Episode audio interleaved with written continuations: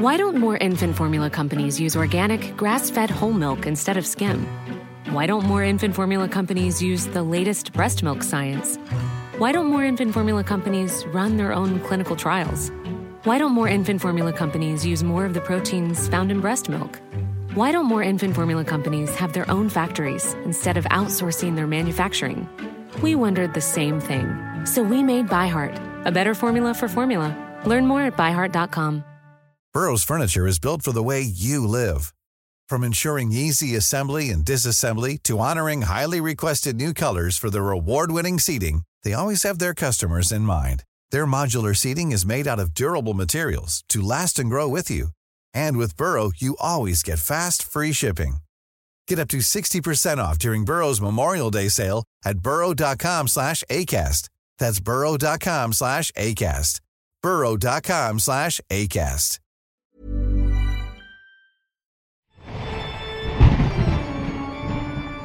Ever wonder why so many don't want to admit that they have seen something paranormal? Welcome back to Paranormal Activity with me, Yvette Fielding, and this week we're looking at different beliefs and why some are seen as unhealthy. As always, we kick things off with this week's fact or fiction and listen to the answer at the end to see if you were right or sadly wrong. Now, one of the first recorded ghost sightings at a castle was in 1897. Is it fact or fiction? Find out at the end of the show. Well, this week we're doing something a little different and looking into the complex world of belief systems, shedding light on the stark differences between what society often views as healthy like religion and what is often perceived as unhealthy, such as the belief in the paranormal. We'll be speaking to Owen Davies later in the show, and he's a professor of social history at the University of Hertfordshire. And he's written extensively on the supernatural, including the history of magic, witchcraft, and ghosts. And his new book, Troubled by Faith Insanity and the Supernatural in the Age of Asylum, explores the popular beliefs considered incompatible with modernity and how science, faith, and the supernatural were deeply entangled in the changing world of the 19th century. So I can't wait for you to hear this chat. So, what role does our culture play on our beliefs? Well, culture is a complex web of shared beliefs, values, norms, and practices that are learned and transmitted across generations. It's the lens through which individuals perceive and interpret the world around them, and it guides their actions and responses in various social situations. It shapes the behaviours, attitudes, and perceptions of individuals and groups, thereby influencing how they interact with each other. And in the context of individual group interactions, culture determines the rules of social engagement. It dictates what is considered appropriate or inappropriate behavior in a given situation, how individuals should communicate with each other, and how conflict should be resolved.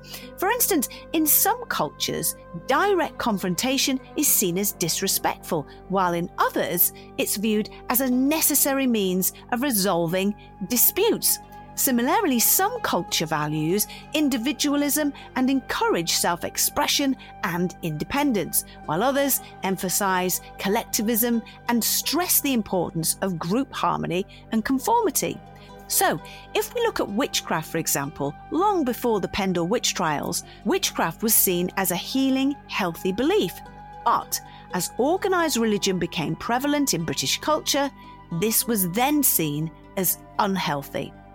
I suppose many people see what I do as unhealthy and demonic.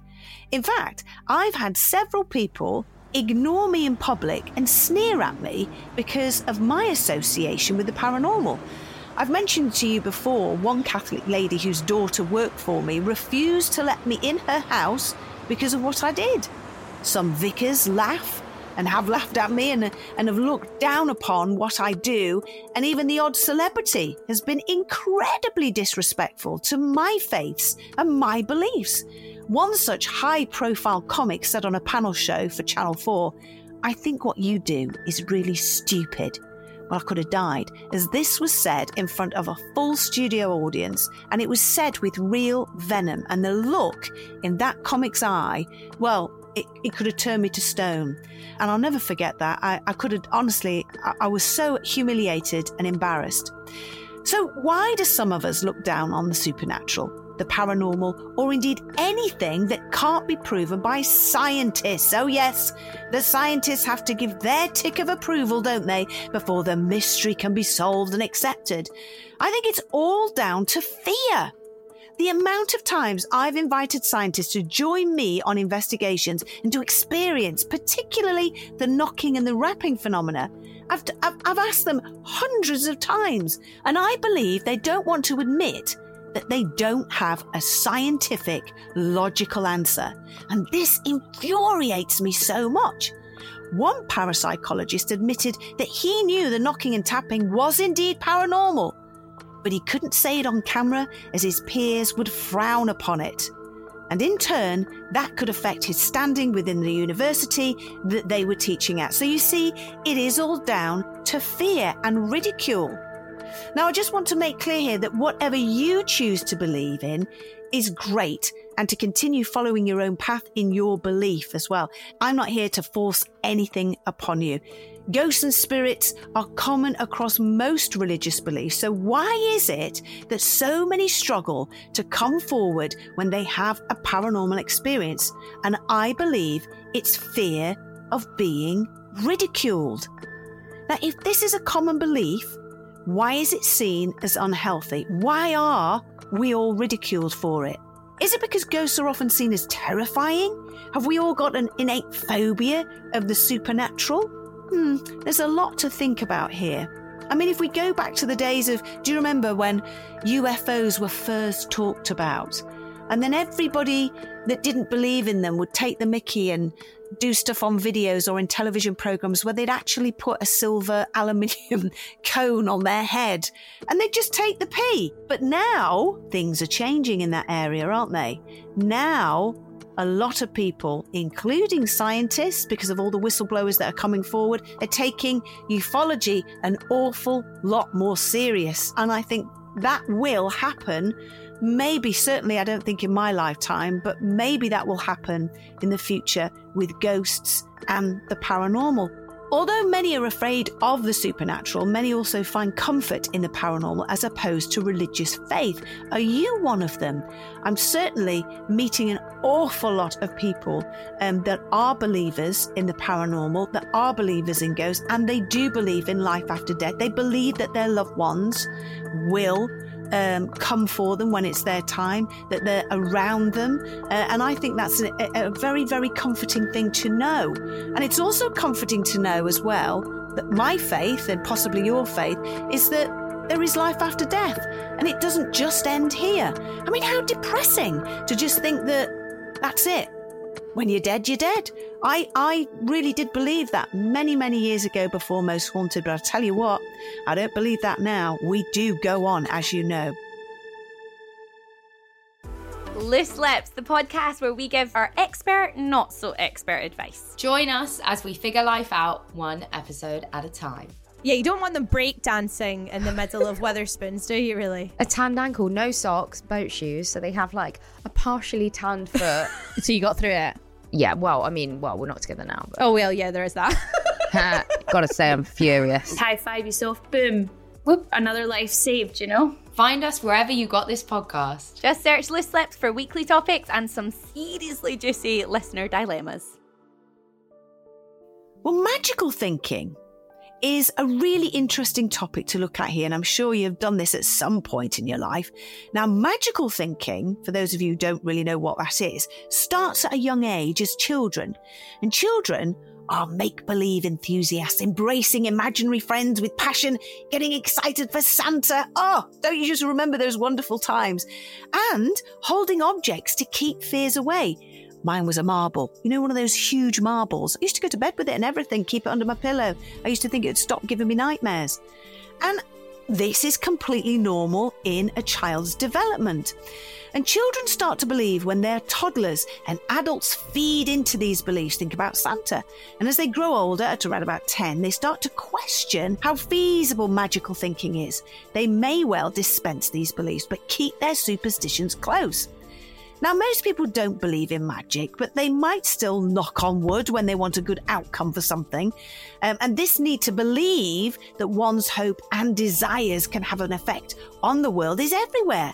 People make connections between mystical thinking and real life events, even when it's not rational. However, there is some comfort in believing that something is pulling the cosmic strings above us. It helps us relax. I always say, it was meant to happen. Whether it be good or bad, it was meant to happen. Why? Who the heck knows? And the brain is made to pick up patterns, and so people can look for meaning in strange places, from superstitions to lucky numbers.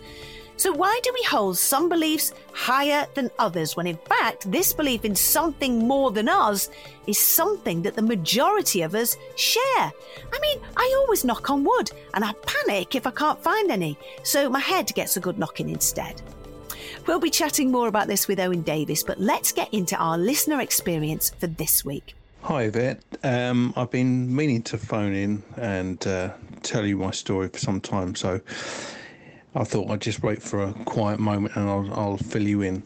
So basically, um, I lost my mum to dementia back in January. At the time, my dad was still living at home on his own.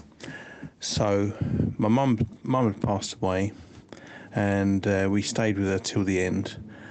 And I think it was a couple of weeks went by it was time to see my mum in the chapel of rest. So, which was a bit of a shock. Um, I walked into to the room, there was my mum. And the first thing that struck me was that, first of all, she didn't look like my mum, and there was this strange smell in the room, which uh, which I then learned was um, uh, it was like a plug-in smelly. I think it was called Zen. Never smelled it before. Didn't particularly like it. And then from then on, I just associated it with the smell of my mum in this room. I thought it may be some chemicals or, or something. We didn't stay for long. I said goodbye to my mum and we went for a long drive and we went for a drink, my, my fiance and I. We then returned to the house and the house is uh, a rented house. It's, a, it's quite an old house, and it has quite a musty smell in the hallway. So I walked in, you could smell this musty smell. And I went into the lounge because I got a plug in there, but it was a cotton linen plug in. Walked into the lounge, and as strong as anything, the first thing I could smell was Zen, the smell of my mum's room where she was, which struck me as very strange because we haven't got a Zen. It's definitely a cotton linen smell. And that, that, that sort of threw me back a little bit. Um, about a week later, we decided that uh, we'd try some EVPs. Never had much luck with EVPs before. Got my phone out, started doing some EVPs, asking for my mum. Nothing happened, nothing happened. I think it was on about the fourth attempt. A voice came through as clear as anything. Um, well, I say clear, clear for an EVP that just said, bring David. Uh, I want David home because at that stage my dad had gone into hospi- hospital. I want David home. sounded vaguely like my mum's voice, but quite uh, a younger and quite breathy. Like I want David home, which was quite startling. Then we had another one that just said yes. And I think we did one where I could actually hear my mum's voice in the air as well as it being recorded. Normally on, an EVP, you'd, you'd, get the recording on on the on the um, device, but you wouldn't hear it audibly. But I actually heard her voice audibly, uh, which was quite alarming as well. A few things uh, began to happen. My dad came home. We went round to see my dad, and my dad was in the lounge. We left him to stay where he was because he's quite frail on his feet. We walked into the kitchen and we were just getting ready to leave and we heard footsteps coming down the hallway, like a laminated floor hallway. Uh, a definite dum dum dum footsteps. So I got up straight away, thinking my dad had just come to the, was coming to the door. my dad wasn't there. I leaned through to the lounge and my dad was still sitting there. and that that was very strange. I, I, replicated the sound with my feet, and it was the same sound, like a boom, boom, a definite footsteps. So we've had a few of these occasions since. Um, my my fiance Rosina claimed to have seen my mum. She was putting some stuff away in the in the fridge, turned around, and my mum was standing there in the hallway, and then she just faded away and was gone. I haven't seen her. Uh, I've not really had any definite dreams of my mum, but uh, yeah, definitely some EVP success. Since then, I've lost my dad, so it's been a bit of a dramatic year. On the plus side, we got married, so that's good. Got a new job, and we're moving. But uh, yeah, that's that's my story. Uh, love the show. Love everything you do. Take care. Keep up the great work. Thanks. Bye. Hi, my lovely. Well, it sounds to me like your mum was waiting to make sure your dad was back home and comfortable. I wonder how long it was since your mum's passing until your dad's. I'm just thinking that perhaps she was waiting for him.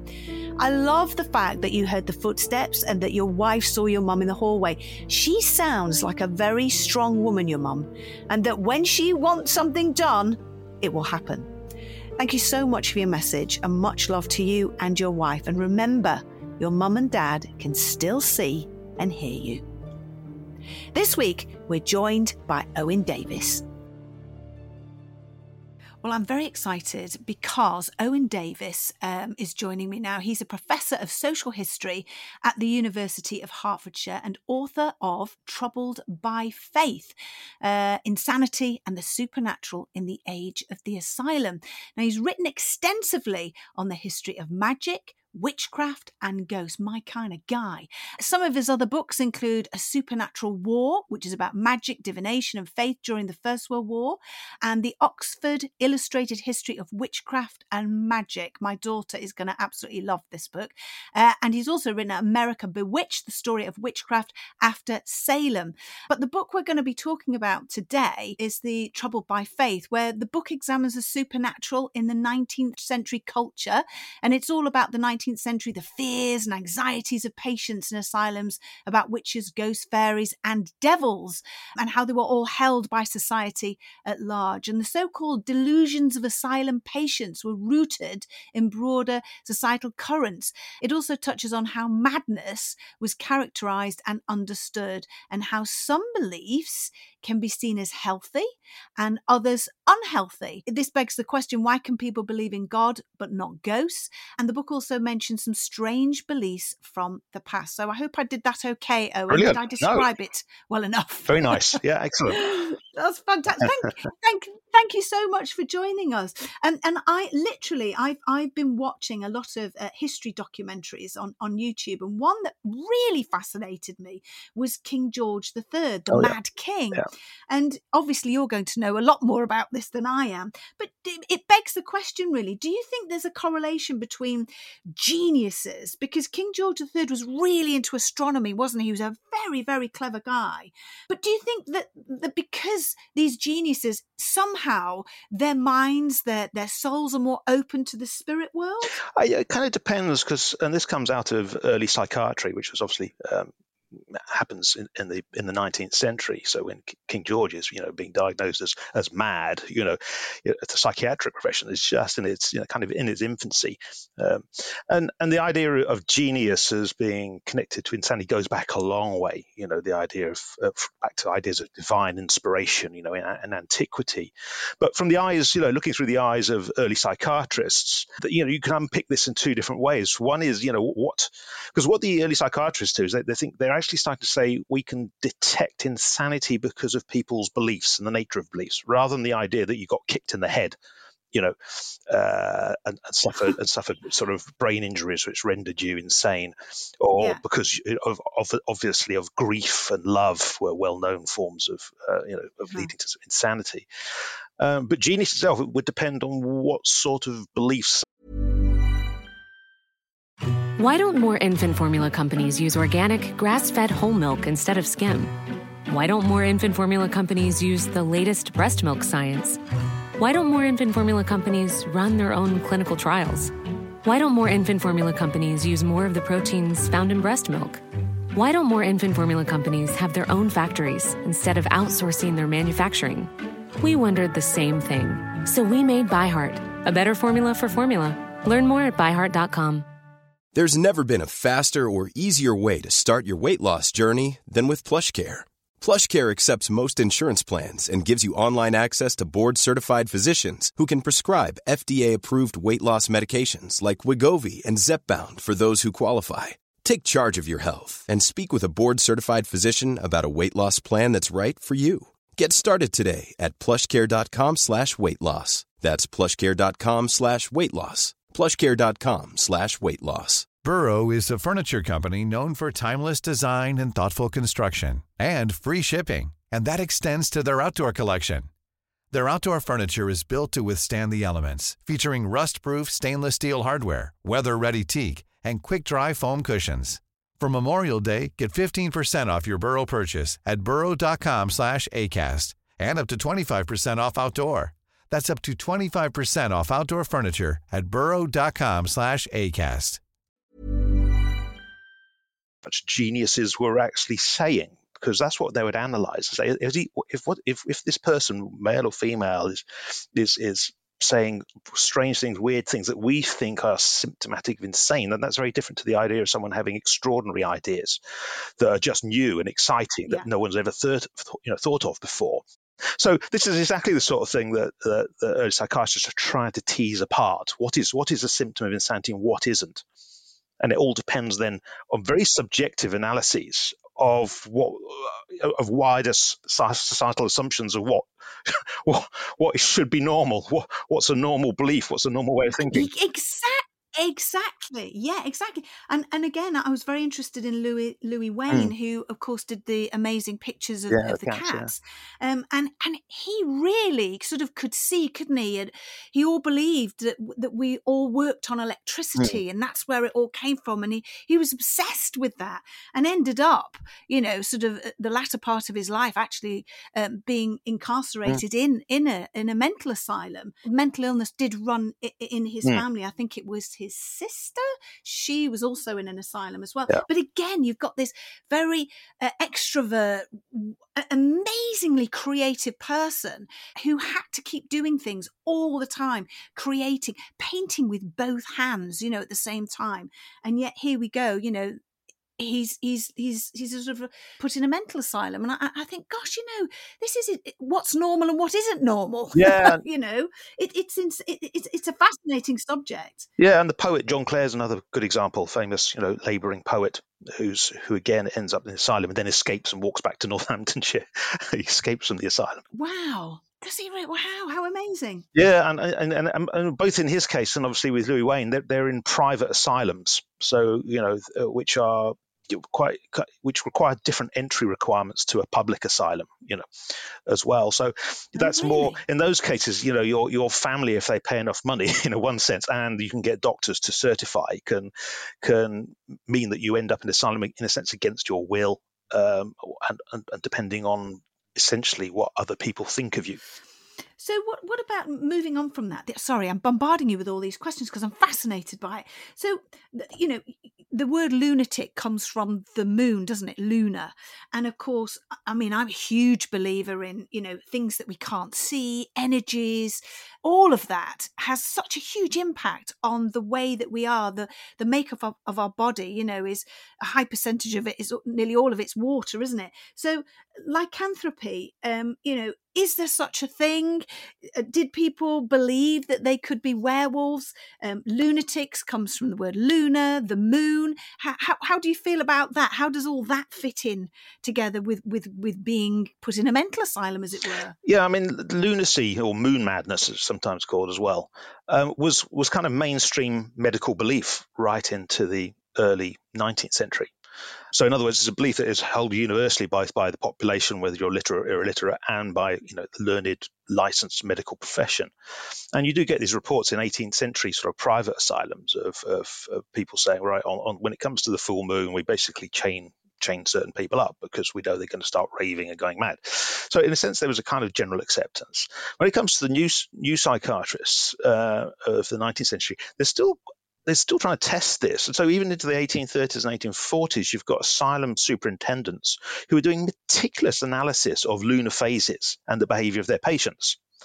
Uh, in America, they're doing this. Some American um, psychiatrists, and then both on the continent and in and, and, in Britain, and they come up with mixed findings. So by the, by the time you get to the sort of the mid 19th century, you've got two factors. I think most most psychiatrists by then thinking there is no link between the moon and madness, but you've still got people um, who have compiled their various detailed over years asylum asylum patient analyses with with lunar cycles and saying, I think I can find some correlation, but none of it is is really very clear or even very convincing. Uh, and these are really detailed, you know, studies over, say, uh, with hundreds of patients over years. But the conviction is still there through the century, you know, through the 19th century, and in popular culture, is still widespread assumption that yeah, people some some people do, and they say I've seen I've seen my my mad neighbor or my mad you know son or daughter, and they can see that they change. So experience is quite important here in people's own sense of what's real or not real in terms of lunacy. And same goes for things like,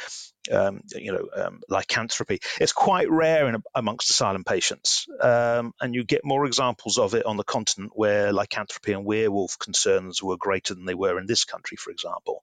But even then, it's not that you don't find that many cases. But yeah, there are people in asylums who say they are um, shapeshifters that they turn into wolves or other animals indeed what about ghosts so we're talking about people that are, you know, shut away and we're going back, you know, hundreds of years, and they report seeing, don't they? Can you not see that? Can you not see him? Can, or can you not see the little child over there? And they're seeing and describing perhaps a ghost that other people, um, maybe people that have worked in the asylum, have seen, but they, they don't want to say anything.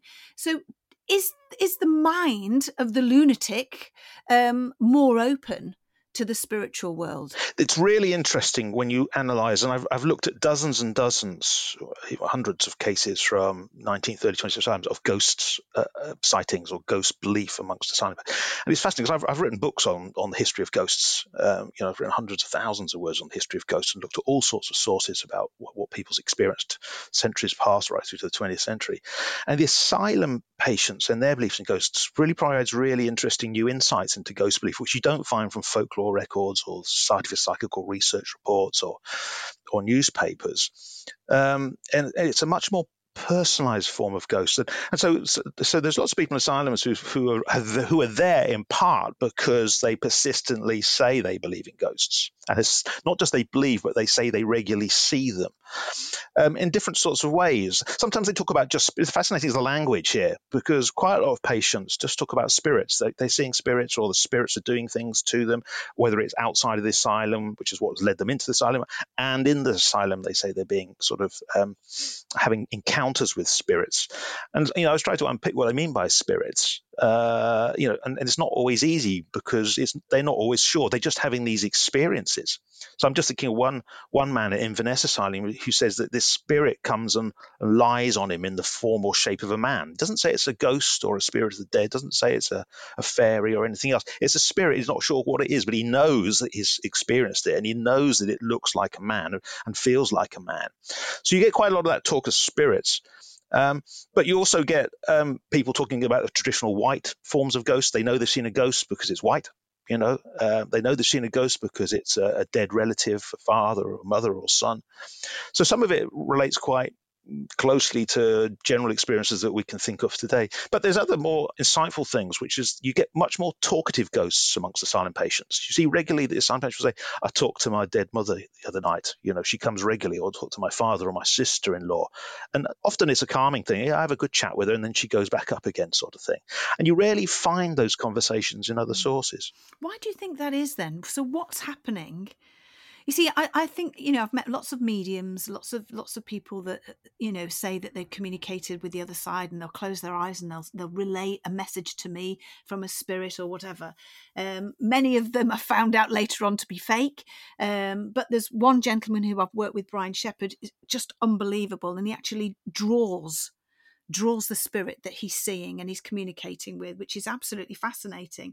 Um, and so is he, I, am sure this has been done, but you know, is his brain different to ours? are these people um, that are you know a lot of people will, will put them away and say you know that you know there are you know they have mental problems mental health problems they need to you know be put away for their own safety and their family's safety are they is their brain different to ours because they're able to have a conversation with their dead father and oh i sat and had a chat with him today type thing are our brains wired differently to them do you think? There's clearly because you know there's clearly something different about these people uh, why why it becomes such a conviction or why it becomes so important to them. Because obviously lots of people believe in ghosts in the past and the present and, and lots of people feel they have senses or experiences. They don't they don't end up in asylums they didn't they didn't end up in ghost people was actually pervasive in the in the 19th century but it doesn't mean everyone gets put in asylum because they say they believe or saw a ghost you know?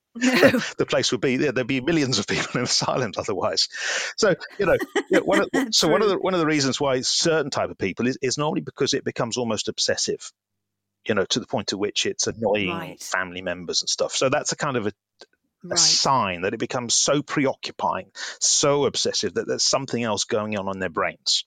You know, whether whether it's you know whether it's the intensity of their experiences, for example, or the or the continual frequent nature of it that that starts becoming abnormal in the minds of other people who were believing ghosts.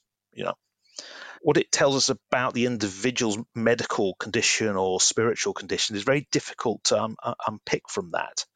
Um, all, all, we know is that these people um, are having a different intensity of experience or nature of experience. So you know, that that's what marks them out, and that's why they end up briefly, briefly mostly in asylums. What about uh, um, the case of you must have heard of it, um, Anneliese Michel? Uh, not sure I have heard of that one. No. Have you heard of that? No, not sure.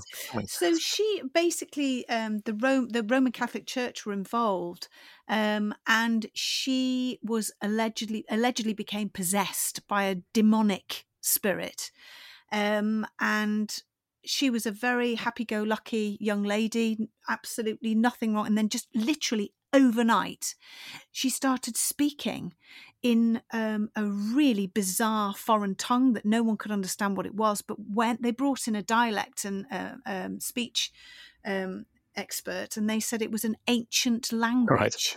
That there's no way she could have been speaking that, you know, yeah um, that quickly. She couldn't couldn't have learned it.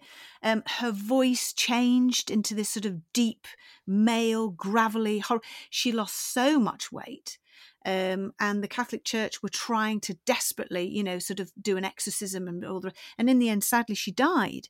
So I wondered if you knew about that case because it, it was very much a case of, is there something wrong with her mentally? Yeah. Is she somehow, you know, I don't know how on earth she'd found this ancient language. How is she doing this? Or is there something really going on from a spiritual side? Is there a demonic presence, you know, coming through? It's a really fascinating but sad case. Um, yeah, I'm, I'm, I'm, throwing that one yeah. at you there, Owen. No, something for your next book. I, I, can't remember that case, but I've, I have read, you know, hundreds of cases of possession cases very similar to that yeah. from, from, from the 16th century onwards. You know, um, there are loads of them. In fact, you know, one of the, the, the early psychiatrists were absolutely, you know, if talking about obsession, early psychiatrists psychiatrists are obsessed with early possession cases like that, with exactly the same phenomenon. Suddenly, this poor illiterate girl is is is speaking fluent Latin or ancient Greek. How could she possibly mm. do this? You know, um, you know, she's speaking in tongues. She's got almost supernatural powers. She can jump, you know, three meters high. You get exactly the same things over centuries. It's almost always learned, you know, you know, almost behavior. If you, you know, mm. if you're hmm. skeptical about the idea that they're possessed, you can see they, they can learn these things um, because there's a pattern. And obviously, the Catholic Church in particular, um, in the past, um, you know, was was was was formed to deal with these things because obviously they have the power of exorcism. So you do get something a uniformity mm. of these experiences taking place. I mean, one of the most well known, which, which which both clergy and psychiatrists uh, were both really engaged with, was Morzine, this is like this is in the 1850s, 60s in an alpine village in France, where hundreds of women. I'm writing it down. Yeah, literally hundreds of women over the years uh, were claiming and behaving like possessed people in the same way you've just mentioned. Wow. It, was, it, was, it, was, an alpine village, and and you know almost eight hours um, sort of horse ride from the nearest town. Um, but but psychiatrists were brought in by the state. They even had to bring in a, a police brigade um, to deal with it. It was considered to be law and order issue. It went on for years. There were reports on it. Um, you know, the soldiers were removed, but then new cases arrived, and psychiatrists were bringing some people to asylums, and the church was there, kind of providing exorcisms. So you know, huge, huge outbreaks were happening. You know, um, with exactly the same, and you see the same ones in in even in the early 20th century, particularly after the First World War in Belgium, you get another raft of people um, claiming possession or having um, angelic experiences, obviously, presumably due to the trauma of, of occupation, yeah. presumably. Um, and again, the issue is that the psychiatrists are saying, well, this is our we need to deal with these people because they're mentally ill. Whereas obviously people of faith and Catholic faith in particular say they're not ill. You know, they're perfectly normal. They're being attacked, possessed. So it becomes this is where uh, cases like this become a real sort of battleground between psychiatry and the clergy, particularly the Catholic clergy, but also Protestant clergy, particularly in America. It's absolutely fascinating. It really, really is. Uh, I, and I, I honestly, I could, I could, I need to go and look. I'm, I'm actually looking it up yeah, now. Morzine. How are you spelling Morzine? Yeah, M O R Z. How do you spell M O R Z O R Z I N E. It is an extraordinary case. It is an extraordinary. You should find quite a lot out there in English. Right. There's lots in French, but there's, there's quite a lot out there in English Oh, as well. How wonderful! Yeah. I can't wait. Yeah. Yes, It's in the brilliant! I can't It's wait. in the book as well. Look, I, I've got. Uh, uh, well, exactly, and just give give yourself a plug. Yeah. So, um, where can we get the book? Oh, the- uh, Troubled by yeah, Faith. I think it's out in a few weeks, and it should be available from all good bookshop, books, as they say, online. Okay, Trouble by Faith by Owen Davies. Thank you so much. Thank you. That was Owen Davies, and his brand new book, Troubled by Faith, is out very soon. Now, let's get the answer to this week's fact or fiction. And to remind you, it was one of the first recorded ghost sightings was at a castle, and it was in 1897. So, what do you think? Well, the answer is fact. Remember, just one of the first recorded ghost sightings, and it's fact. Um, so, congratulations if you said fact, you got that right. So, one of the earliest recorded ghost sightings was at Windsor Castle in 1897 by one of the Queen Victoria's guards. One of the earliest recorded ghost sightings was at Windsor Castle in 1897 by one of Queen Victoria's guards. Lieutenant Carr Glyn of the Grenadier Guards claimed to have seen a woman bearing a striking resemblance to Queen Elizabeth I, who died in 1603 and he said he saw the ghost walk past him outside his library office. Despite immediately getting up to follow the woman, he couldn't see her, nor any point of exit which she might have left through, with the library attendant also confirming he was the only other person in the library that day. Now, it's alleged that over the years, various royals have seen her or heard her eerie footsteps in the library before she appears. Queen Elizabeth I is not the first royal apparition to appear in the castle, with staff and members of the royal family also claiming to have seen King George III, who was famously detained inside the castle due to his mental condition, peering out of a window. Ah! Gosh, wouldn't you just love to get in there and do a ghost hunt? I'm desperate to also investigate the Tower of London and Hampton Court Palace. Both Carl and myself were lucky enough to get knocking and tapping in both these locations when we went to visit. So I know that these two locations are bursting with ghosts and paranormal activity. If anybody is listening who can get us into Hampton Court or the Tower of London, please, please, please, I'd snog your face off. Poor you. Anyway, get in touch with me and share your stories at this address. It's contact at paranormalpod.co.uk or we are on WhatsApp and you know I love hearing your voices. So here's the number 075 999 27537. We are on Instagram where we share videos and pictures that you guys send in. And here is the handle is at Paranormal Activity Pod. Stay up to date with the newest episodes by giving us a follow, and we'll be back again same time next week. But if you can't wait until then, visit www.paranormalpod.co.uk where you can find options to get episodes a day early. Have a great week, stay safe, and remember, things aren't always as they seem.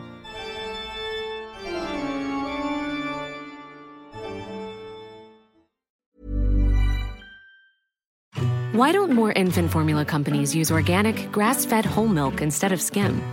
Why don't more infant formula companies use the latest breast milk science? Why don't more infant formula companies run their own clinical trials?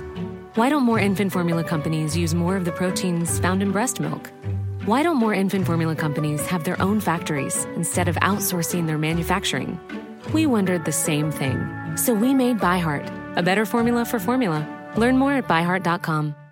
Even when we're on a budget, we still deserve nice things. Quince is a place to scoop up stunning high end goods for 50 to 80% less than similar brands. They have buttery soft cashmere sweaters starting at $50, luxurious Italian leather bags, and so much more. Plus, Quince only works with factories that use safe, ethical, and responsible manufacturing. Get the high-end goods you'll love without the high price tag with Quince. Go to quince.com/style for free shipping and 365-day returns. Support comes from ServiceNow, the AI platform for business transformation. You've heard the hype around AI. The truth is, AI is only as powerful as the platform it's built into. ServiceNow is the platform that puts AI to work for people across your business, removing friction and frustration for your employees, supercharging productivity for your developers, providing intelligent tools for your service agents to make customers happier. All built into a single platform you can use right now. That's why the world works with ServiceNow. Visit servicenow.com/ai for people to learn more.